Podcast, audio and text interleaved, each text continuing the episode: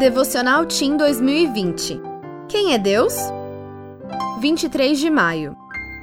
O tamanho desse amor. Assim como é grande a distância entre o céu e a terra, assim é grande o seu amor por aqueles que o temem. Salmo cento e três, onze. Naquela noite muito clara, Sara estava feliz ao acampar com os desbravadores. O diretor do clube reuniu todos os garotos e garotas para uma caminhada noturna. De lanterna na mão, eles exploraram uma trilha, viram pequenos animais noturnos e avançaram até uma clareira. Ao pararem, o diretor pediu que todos desligassem as lanternas. Tudo ficou escuro.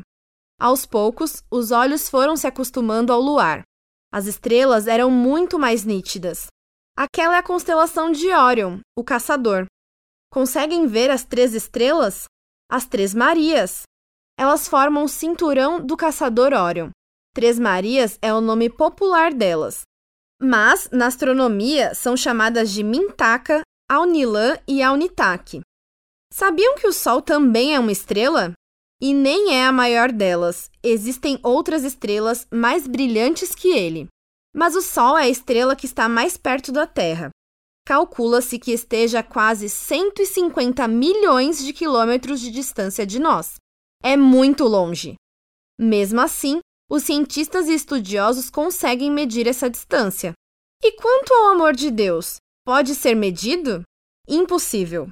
É maior do que se pode imaginar. Como você se sente sabendo que é tão amado assim? Meu nome é Camila Torres e eu trabalho na Casa Publicadora Brasileira.